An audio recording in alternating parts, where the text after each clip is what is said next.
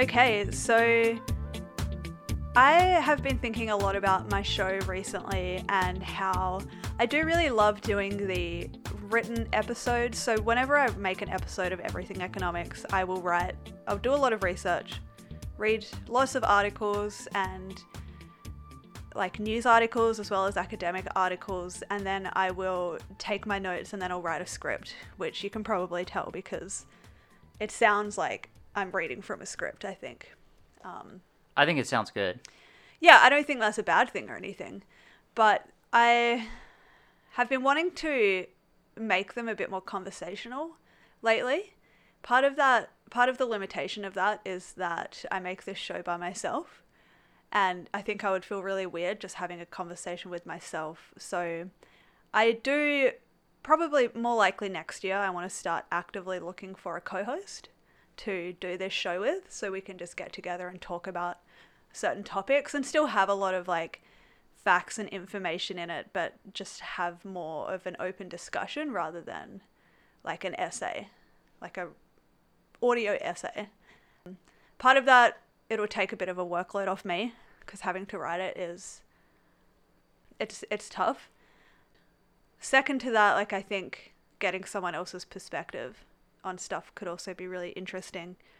So What kind of person are you looking for? What are your parameters for the people out there that are thinking, oh, maybe I could do it? yeah, so my parameters, um, you've gotta you've gotta be a bit socialist. Um, like I'm not really looking for someone to come in who has different opinions to me in the sense that they're opposed to socialist ideas or they're a centrist or something. Just someone who has a different perspective and might have had some different experiences to me. Um, you don't necessarily have to have studied economics. Someone who has a background in politics or sociology or pretty much anything. Like, you don't have to have studied something to be able to talk about it. And sorry, dudes, you gotta be female. like, I really want a woman or a non binary person to talk to. Yeah. Um, nothing against men, I just am looking for other perspectives on things. And I think there's enough men talking about economics and politics and news. I tend to agree with you. Yeah. Um, so, yeah, if you are a listener, um, you don't have to live in Vancouver. That would be preferred because, uh, like, the in person stuff is great, and I'm always looking for new friends because I'm in a new city and making friends as an adult is hard. But you don't have to live here because we're set up for remote. I've done plenty of remote interviews before, and I think sound wise, they're fine whether or not that person is talking into a microphone or just talking into their phone and being recorded through Discord. So please reach out. Um, And as well, if if we find the perfect candidate who is remote, uh, we have some equipment we can send. yeah, we do. Yeah. Yeah. we've just upgraded our mics, which is super exciting, and our mixer is finally. So, so if it sounds bad now, it's not because we made a poor choice. It's because uh, I'm just. I'm not them in. used to the hardware yet. Yeah. And I'm uh, the one in charge of of that. Yeah. I'm Doug Vanderlei, yeah, by the way. so I was just going to say I should introduce you. Um, so I wanted to give the new format I am wanting a bit of a try. I Mm-hmm. don't have a co-host yet, so I asked the lovely Doug, my partner in podcasting, my partner in life and love, if he wanted to come on and be a bit of a sounding board um, and talk about your experiences with this topic as well. The topic I want to talk about today is kind of about labor and leisure. So, not so much labor economics in terms of if you, if you Google labor economics, you'll find a lot of papers about this is how a company would distribute or how a government would distribute its labor versus its capital. And you move across a curve and you either have more capital and less labor, and there's a fixed amount. Um, no, this is more about the way that we work, the 40 hour work week, overtime, what that actually does to us as people, and whether or not the structure that we live in is the best from an economic perspective and from a socialist perspective as well. So that's what we're going to be talking about today. So I've got some notes. just to give a bit of history of labor and the sort of like fair work movement.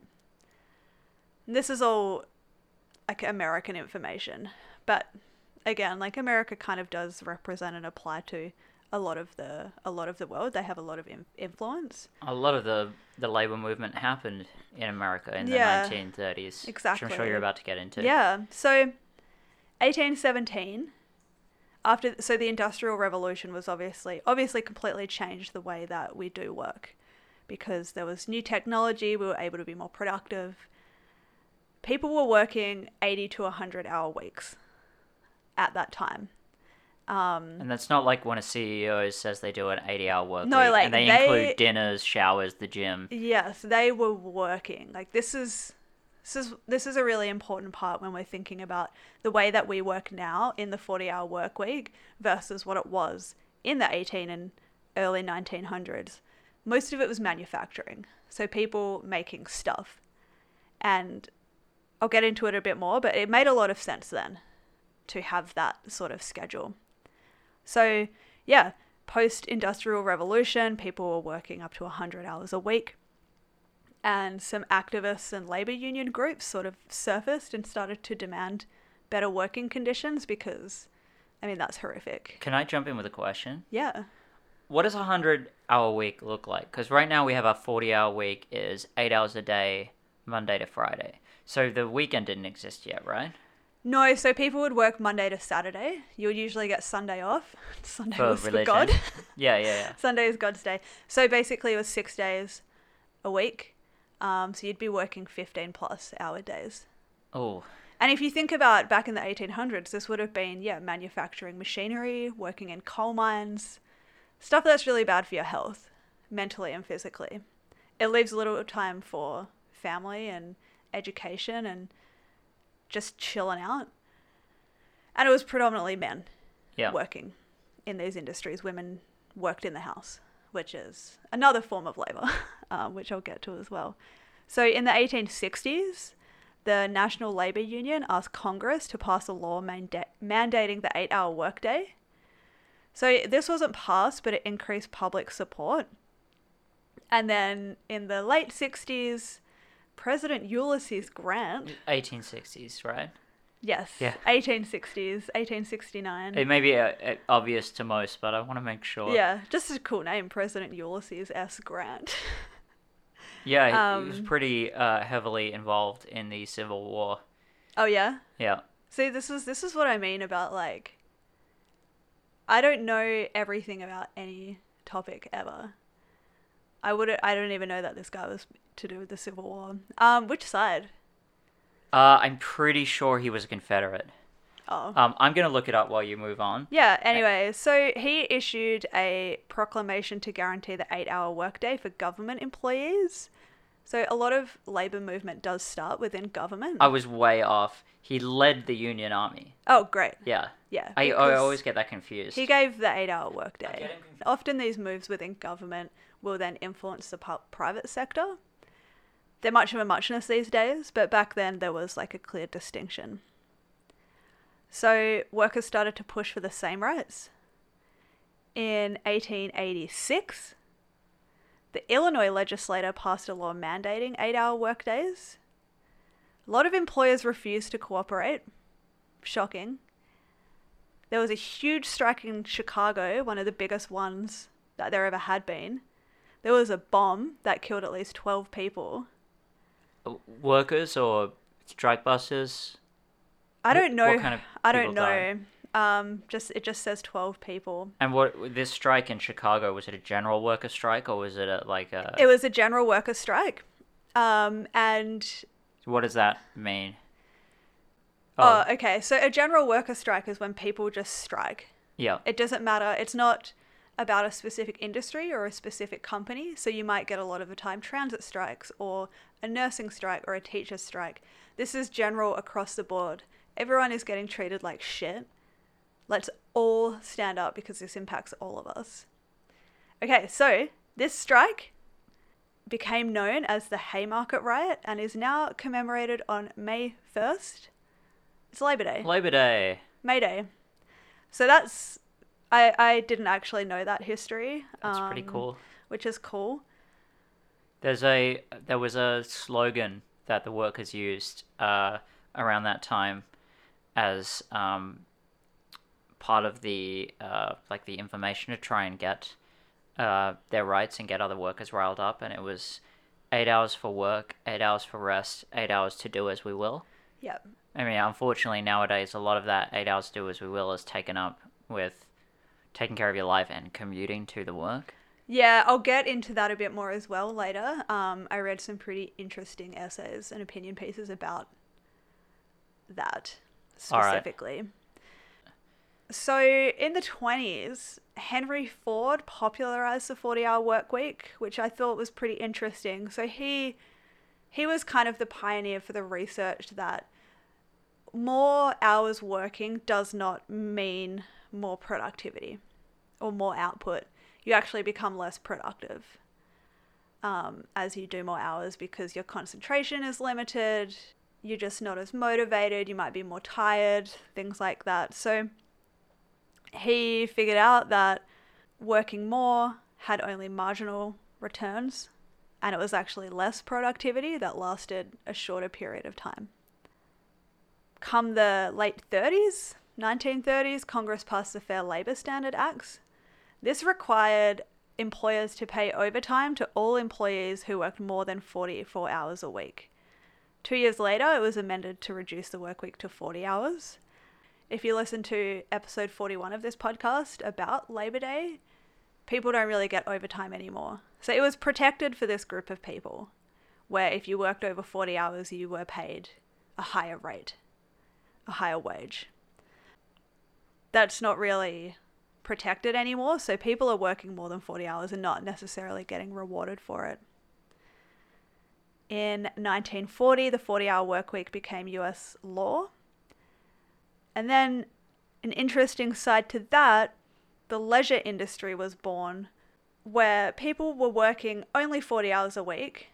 They had spare time. They wanted to do things.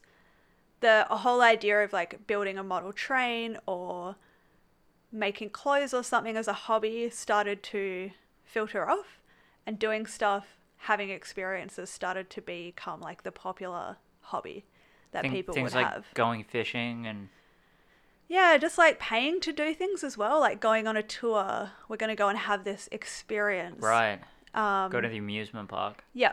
So by 1958, spending on leisure activities amounted to $34 billion per year. I don't know what that figure is today, but I imagine it's enormous.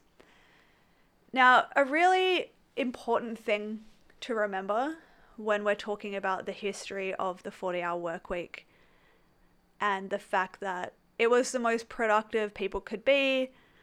Um, if you go below or beyond that, you don't really get much else. This is really rooted in industrialism. So people were manufacturing. You would start your job at nine or whatever. You would go to your assembly line, which Henry Ford pretty much innovated. You would do your thing for eight hours, then you clock off and you go home. Yep. Whereas when we think about doing the eight hour work week now, only a small percentage in the developed world, anyway, or in the Western world, are actually working in manufacturing. If you're working in an office for eight hours, it's actually quite taxing and draining. And you don't, mentally. yeah, and you yeah. don't leave it behind because you're not always doing like a fixed thing that has a finish and an end. There's a lot of like office politics and diplomacy and having to always be successful and productive but you're fixed into this single time, nine to five. After that, you're still thinking about your job. You're still stressing about it. Do you, do you know what's interesting and timely about this? In my interview with Brittany Lyseng that, uh, are you releasing this this Monday coming? Yes. Uh, so that that comes out this Wednesday if you're listening to this one when it comes out on Van X Van. Uh, so Brittany Lyseng is uh, a popular and very talented comedian uh, from Alberta, and she used to be an elevator mechanic. And we talk a bit about um, the pros and cons of, of working labor over creativity Yeah. and how when she was a lift mechanic it was really physically taxing, but at the end of the day, you go home and you're not a lift mechanic anymore. When you're a stand up comic, you're constantly Yeah. booking tours, creating relationships, working on your material, networking, and sure, it's way better. If you can get paid to do that, it's way better and it's a lot of people's dreams. But there is that thing of you don't work 40 hours, you work constantly. Yeah, exactly. Um, even if you are working 40 hours, like you're thinking about your job constantly, and we just, I don't know, we just have this like weird obsession with work and fixation on work Yeah. that even when we're at home, even if you're a secretary and someone might think like, oh, you don't actually have to think a lot to do that job, you actually do. You have to know so many of the ins and outs. Like, Who's pushing this rhetoric? it's never, you're like, you're never off anymore. Yeah. I think about my job when I come home. Not always in a negative way, but like I'll get something will pop into my head. I'll be like, oh, I need to do that on Monday. Well, as you know, my job is always on my mind. yes. Yeah. Whereas if I was just going and making a machine, I probably wouldn't be thinking about it because I don't necessarily know what's on the plate come Monday. Yeah, like for instance, before I had my current job, I was an apprentice cabinet maker. And I never thought about the work when I came home. I just thought about my abusive boss, Yeah. which is different. That's a personal relationship. But the work itself, I left it at, at the side. I wasn't thinking that, oh, tomorrow I have to build these boxes, you know? I just yeah. leave it there. Come home and think, oh my, that, that guy's a prick. Yeah. because working from home or outside was impossible. Yeah. like when you're doing that stuff. So that's really key to keep in mind when you're thinking about peak productivity, which not into that phrase at all. Um, that was that was came from manufacturing when over half the workforce were in that industry. Now, similarly, the history of labor before Western influence changed daily life people who were gather hunters used to work a lot less, but still be completely fine. So men would hunt from two to two and a half days a week with an average work week of 15 hours. Women gathered for about the same time period of each week. One day's work supplied a woman's family with vegetables for the next three days, which is really interesting. So you would work for a couple of days and then take time off to just like rest, play games, have a family, plan rituals, gossip, see work friends. on your house. Yeah, like Do personal work that enriches your life. yeah, exactly. Just like being human. To come in and say that that's like lazy or wrong is really shitty. Um, so that's also kind of interesting because now, like, we're not going out and working to feed ourselves by collecting food. We're going out to get a paycheck to actually survive, which I just think is kind of fundamentally wrong. That survival is now tied to Making profit for another making person. profit for another person. Yeah. So you have to actively make your life worse and someone else's life better just to survive. Yeah. So that's the history. Um, in a in a nutshell, in America. it was pretty similar across the rest of the Western world. So, labor today, um, there's a lot of surveys and stuff around what people actually do, spending their time, like what they spend their time on at work. So here's a breakdown from a survey from a company called AtTask. 45% of your time is spent on your primary duties. So 45% of time spent on core tasks. Yeah, this is av- this is like average people. 45% on core tasks.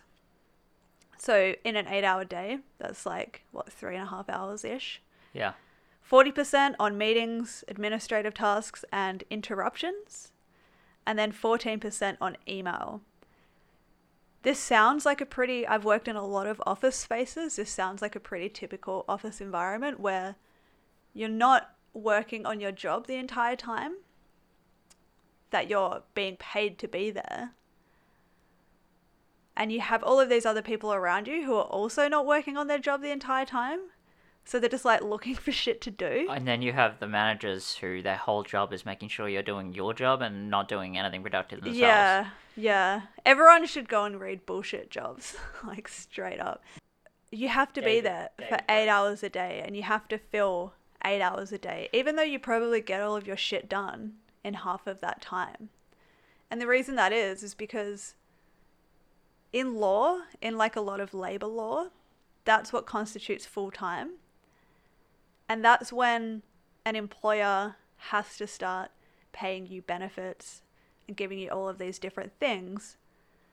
And so they see it as like, well, if I'm going to be giving them this, they have to be working this much, this Yeah. many hours, which I think is just fundamentally wrong. It's like they're buying your time rather than your productivity. Yeah, like, and just that's because the law is set up that way.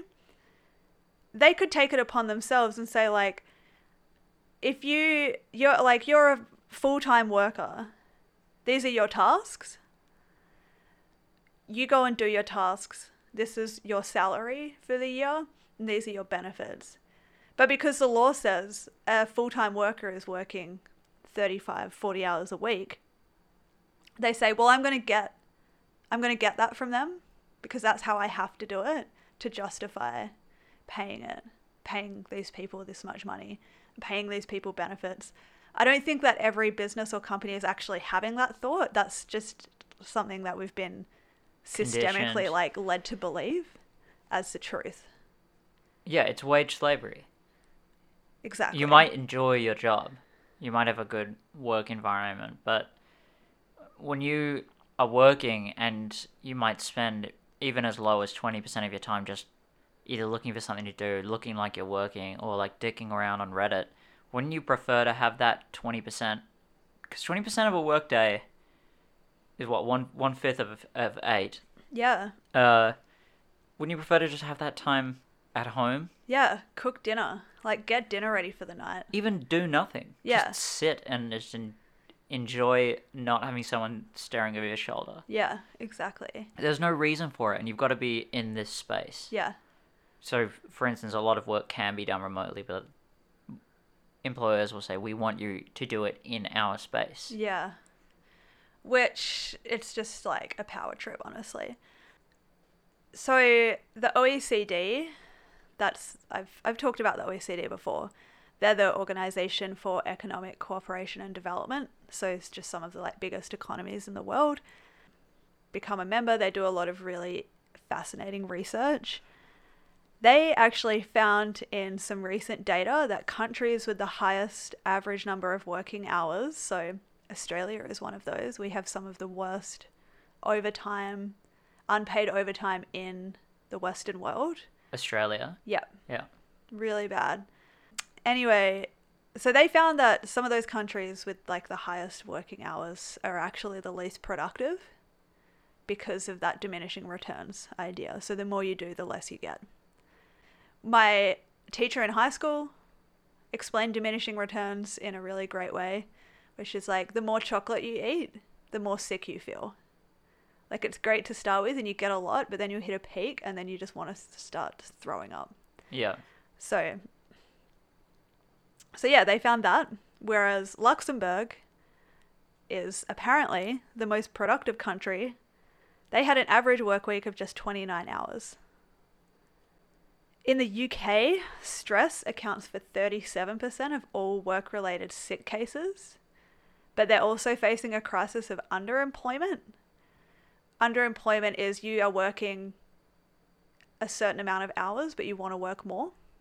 Like you're part time, but you want to be full time so you can survive. Because un- unemployment and underemployment, that those statistics only happen when someone is actively looking for work and registered. They're, Like- th- so they're not actually um, they're not actually necessarily done on people who are on unemployment assistance or on some sort of database. It's usually all done by survey. Like um, statistics institutions will go out and do surveys. But yeah, unemployment means people who are actively looking for work and don't have it. Yeah, and there's this misconception that unemployed people are dole bludgers. Yeah, no, they're something different. If they're actively looking for work, then they're unemployed. But if they're just like on disability, they're unemployed in the sense that they don't have a job, What, but they don't count in the statistic because it's it's to do with like how many people are looking for jobs and how Yeah. many jobs are filled. Yeah, so I think that like that's another really interesting thing about the way that we work and the way that we do labor is there will be so many people who are working so much overtime or they're in this weird office environment where they are getting half of their stuff done, but then they think like, well, I'm supposed to be here for 8 hours, so what more could I be doing and so and so seems to be really chummy with the boss lately and I'm just a contractor. Am I going to get fired? So I'm going to go home and keep thinking about this. Now I'm really stressed out and I need to take some time off. And then there are people sitting there like, I am only working part time or I'm a contractor doing 15 hours a week. I want more work, but they won't give it to me. But then next year, someone in the same company is working too much. So it's not being distributed properly. It's like No. another huge problem is labor is not distributed. If you think about overtime and especially unpaid overtime, that is essentially work that could be done by another person who does not have enough work yeah. or who wants to contribute to that. I'm not in any means saying that you should have to work. Like, I very much believe in a universal basic income. So, one thing I don't like about, like, the pretty much the only criticism I have of Bernie Sanders is his universal basic income is a federal jobs guarantee. So, it's saying, like, you have to do something to get something. Why can't you just get something and then do like what is a federal job going to be a lot of it's going to be admin or just like cleaning up parks and stuff like that what if you just want to go and be a painter? Yeah. like why is that not thought of in the same way? Or maybe it will be. Maybe those jobs quote unquote will exist. Anyway so i don't necessarily think that you should have to work to survive but it is very interesting to think of in the system that we have now. There's just all of these people doing overtime and all of these people Well, people feel like I worked, so why don't they have to work? But what? Why just because you struggled to get something does someone else have to struggle yeah as exactly well? the goal should It be doesn't- for things to get It doesn't help you for someone else to struggle. no um It only helps those those guys at the top. Yeah. But so back to that um overtime underemployment thing, the gap between those who report being overworked and underworked is at its widest point since before the global financial crisis of 2008. So the GFC I think as well is something that has had a really big influence on this concept of the 40 hour work week, the concept of overtime, and just being entitled to a paycheck. I don't mean entitled like in a negative way. You know, like those millennials are also entitled. it's a joke, obviously. Um, but the GFC happened, and then people were just so desperate to hold on to any employment they had. People would take pay cuts, they would work more hours without getting that increase in salary or wage or however it is you're getting paid. And then people were getting laid off and not able to enter new jobs. And so it just sort of seems to have created this, or like further embedded unpaid overtime. And this anxiety, like this insecurity. Yeah, like if I'm not here for 40 hours a week, I'm going to get fired and I'm not going to be able to pay my rent or feed my kids Yeah. Or even or support my like painting hobby. or or I'm gonna have to like what's to more or less noble? I'm gonna have to regress in my life somehow. Yeah. You might have this new job made it so finally you can l- live in a nicer apartment. Yeah. It's like people people suffer at all stages. Yeah, exactly. Um, also with the with the whole idea of that eight hours of work, eight hours of recreation, and eight hours of rest, Yeah. people got into a lot of personal debt be to like consume experiences, like leading up to the GFC and then even after, because there was also this like all of this stuff going on about you you show your wealth and your interest by doing stuff Yeah. and you've got to pay for that stuff. Doing that stuff isn't cheap a lot of the time. Like, yeah, you can go, f- there are a lot of free activities to do, but going on a holiday to Europe or Central America or something like that, or going like bungee jumping to show that you're like doing stuff in your spare time, you work hard, you play hard, just that whole like grind shit meant that people were in a lot of debt as well Yeah. which I think entrenched them into work and having no power in the workplace because you've got to pay off that debt. Okay. Sorry, I'm not jumping in too much. I'm just learning. no, that's okay. Yeah. That's um we're testing this out. yeah. So so what have we talked about? We've got people are only actually working on their core tasks for less than half of their day.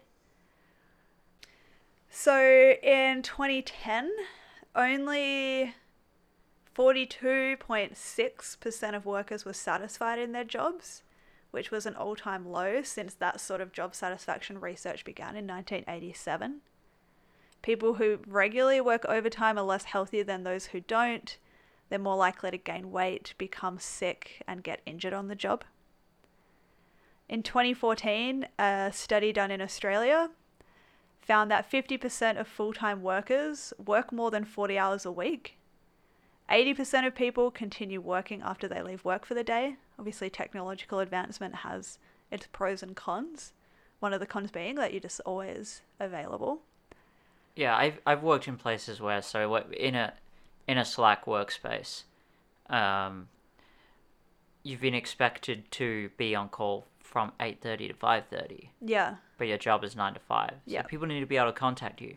But if I'm answering a messa- message at eight thirty, I've started working. Yeah, exactly. Yeah, it's boundaries, people. 50% check their work email while they're still in bed in the morning, which is fine if you're waking up to work at home or you count that 30 minutes in bed as part of your day, as part of your hours, but most people don't. On average, people work an extra seven hours a week outside of the office. Which just really bewilders me because if you do read bullshit jobs, and maybe from your own experience, like, you know that there's a lot of stuff that just doesn't need to be happening. That it, Yeah. a lot of the work you do is kind of bullshit, where you could just get on with your core tasks and get them done without having to like fluff around with just crap. Well, so many jobs are just there to create profit for shareholders. Like, what what is important Yeah. about what most people do, and I'm including myself in this. Yeah. And just like maintain a um like patriarchal structure, a Yeah, hierarchy, power someone dynamics. gets to be the boss. Yeah. Someone gets to be a manager. Yeah. So this is all like this is all very white um male way of thinking. And I don't even necessarily mean white color of skin, but just like whiteness and patriarchy and stuff. Another thing to keep in mind as well with the 40 hour work week. So when it was established, it was not only an industrial manufacturing thing, but two income households almost didn't exist. They were really rare. Only 15% of married women were employed in 1940. But as of 2012, 60% of households had dual incomes. So I read something recently that the eight-hour workday, the forty-hour work week, uh, was put in place at a time where it was assumed your children were being looked after, your house was being cleaned, and all your meals were being cooked by a stay-at-home wife. Yeah. So that that eight hours is supposed to be eight hours a day per household. But yes, now exactly. we both work 40 hours a week and um, we do have a nice life and we've got uh, luxuries but we Oh, do more or less live paycheck to paycheck Yeah. Yeah, I definitely feel that. Um, I think we've been a bit better at putting putting money away yeah but it, this year, but i mean it, like sure the onus is on us for being responsible but that we shouldn't have to try so hard to build wealth when we both when we're working a combined 80 hours a week yeah, exactly. and to build comfort for ourselves Yeah, exactly. Yeah, and so that's that's a, that's a really good point because when you have both parents working especially when there are kids around. Like it leaves less time for children, for doing chores, for running errands, preparing food. So all of that stuff needs to be done outside of working hours. You've got to get up in the morning and get to work. Then you have to get home. I 100% believe that the commute should be included in that time. So nine o'clock is when you leave the house. Five o'clock is when you get home. Yeah, definitely. Because that's a big chunk of it. And that's a huge incentive for employers to hire people locally yeah.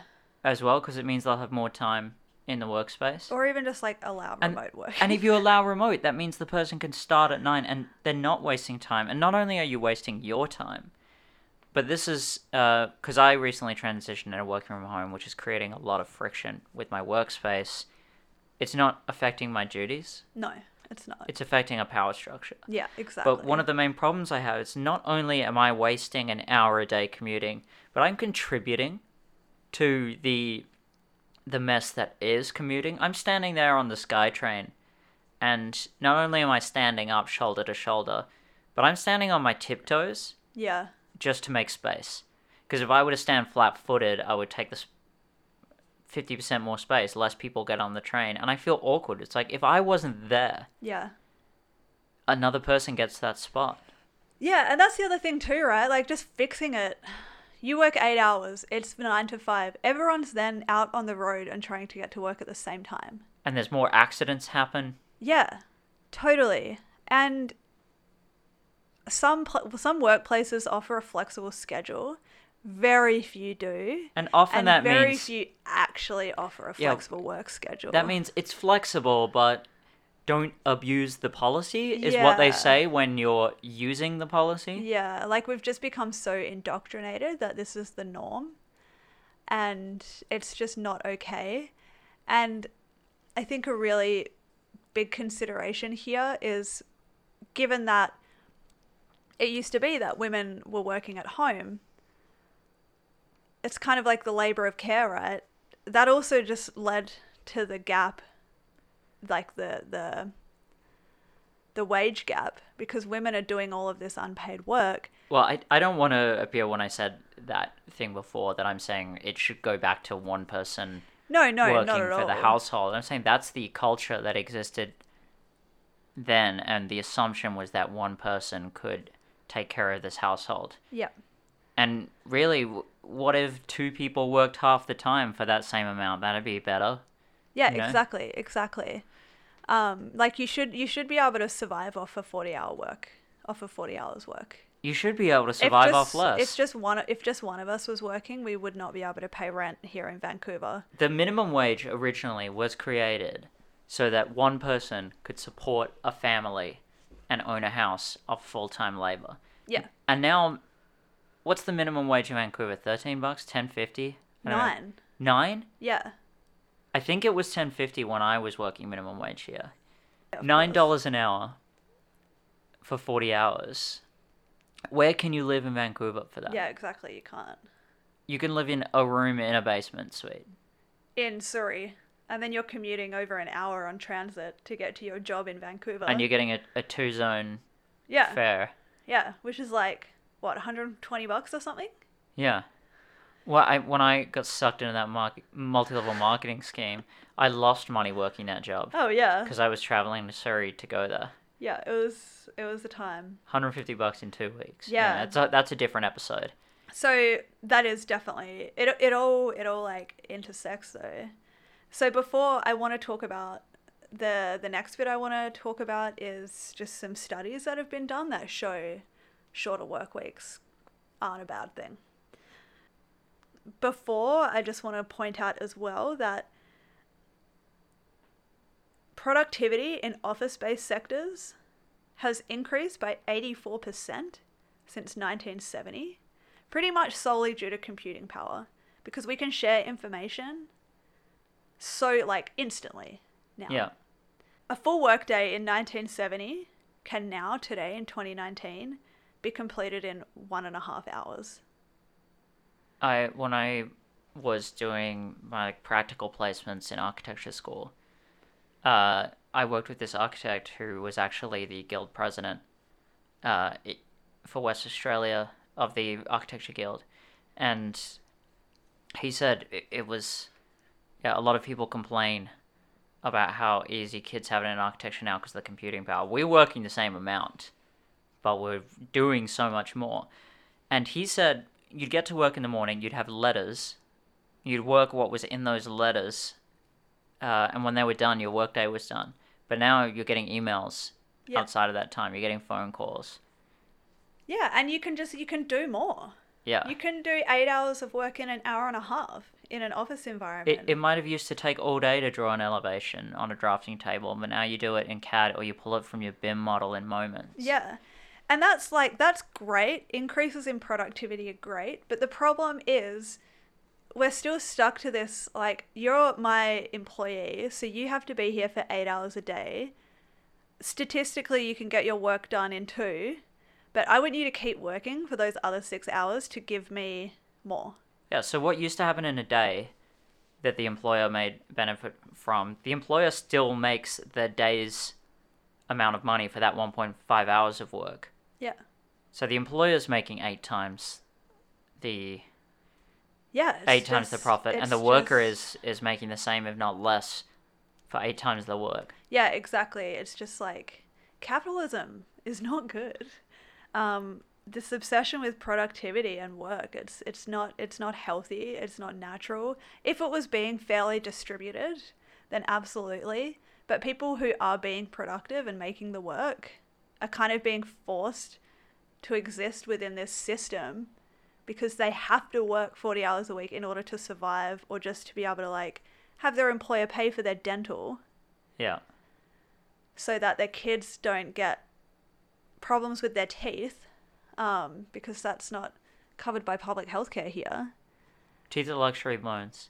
Yeah, it should not be that way, but um, but you're forced to do all of this and you have no power and what you're producing like you're not really you're not, not getting your fair share of it you're kind of just being exploited if it was distributed fairly and people got a say then i don't think this conversation would sound the same it'd be like isn't it great that technology has brought us so far Yeah.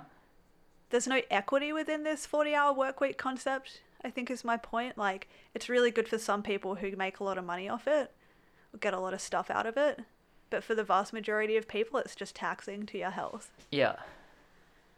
so all right so some some places have done trials where they cut the work week down um, a place in new zealand asked its workers for two weeks to work four eight hour days instead of five. They were still paid for eight days. Sorry still paid for five days. The result 24% said their work life balance had improved and 7% saw reduced stress. The company leadership reported no drop in productivity. In 2016 Reykjavik Re- Reykjavik Reykjavik. Reykjavik, city government in Iceland revealed the results of a year long study that cut around half a workday each week for full time employees. Um, they found that both costs and productivity remained the same despite less time being spent at the office, and the workers were happier. Similarly, in Sweden, there have been quite a lot of trials in Sweden around the six hour workday, so a 32, 32 hour work week and that's been that's been pretty successful as well. It changes a little bit. Like I remember reading a lot of these studies back when I worked in healthcare, and we were thinking like, this is this is amazing, because if you're a nurse or a doctor or a biomedical science, after six hours, if your concentration starts to drop, like you're dealing with people's lives, right? But unfortunately, a lot of the nursing homes and things like that had to switch back to longer hours because there aren't enough healthcare employees available. So So basically places have started to experiment with shorter work weeks. Um, the I, I see the biggest restriction at the moment is a legislative restriction because full time is 35 hours. And if you work less than that, then your worker doesn't have to give you overtime or they don't have to give you health benefits or anything like that. And because they don't have to, they won't. Yeah. So I see I see like leg- legislative changes as kind of the only way to change this. But Well, also in saying that, There's that old comic strip from from Union Papers where it was uh, the government says to the employer, "You must pay uh, five dollars and no less," and they say, "Well, I will pay five dollars and no more." exactly. Like if if the laws aren't good enough for you the worker, then your employer isn't going to And who makes the laws? yeah. The employers. Exactly. Exactly. So, to wrap up, 40 hours is not the be all and end all. Is it wrapping up a part one? Or Is a two-parter? There's a lot more to say. I think. There's a lot more to say. We'll probably have this conversation again, I'm sure. yeah. Um, the the 40 hour work week is just not really relevant to the way that we work and do business anymore. Yeah. If it works for you, then that's great. But if you feel burdened, um, I would definitely recommend starting to read more about this stuff and just to kind of like free your mind from. Even though you rely on your job for your money, your employer needs you a lot more than you need them. And they don't own you. Yeah. And they have often been indoctrinated by this system as well. So if you're wanting to cut your hours down, go into the conversation backed with research and make sure you feel confident that this is what's right for you. And just like don't take no for an answer, Yeah. Basically. Unless obviously like don't get fired because we don't have that much power yet as l- providers of labor. No, but the the only way for us to get that power is if we start taking it. Yeah. No one's gonna give it to us. Yeah.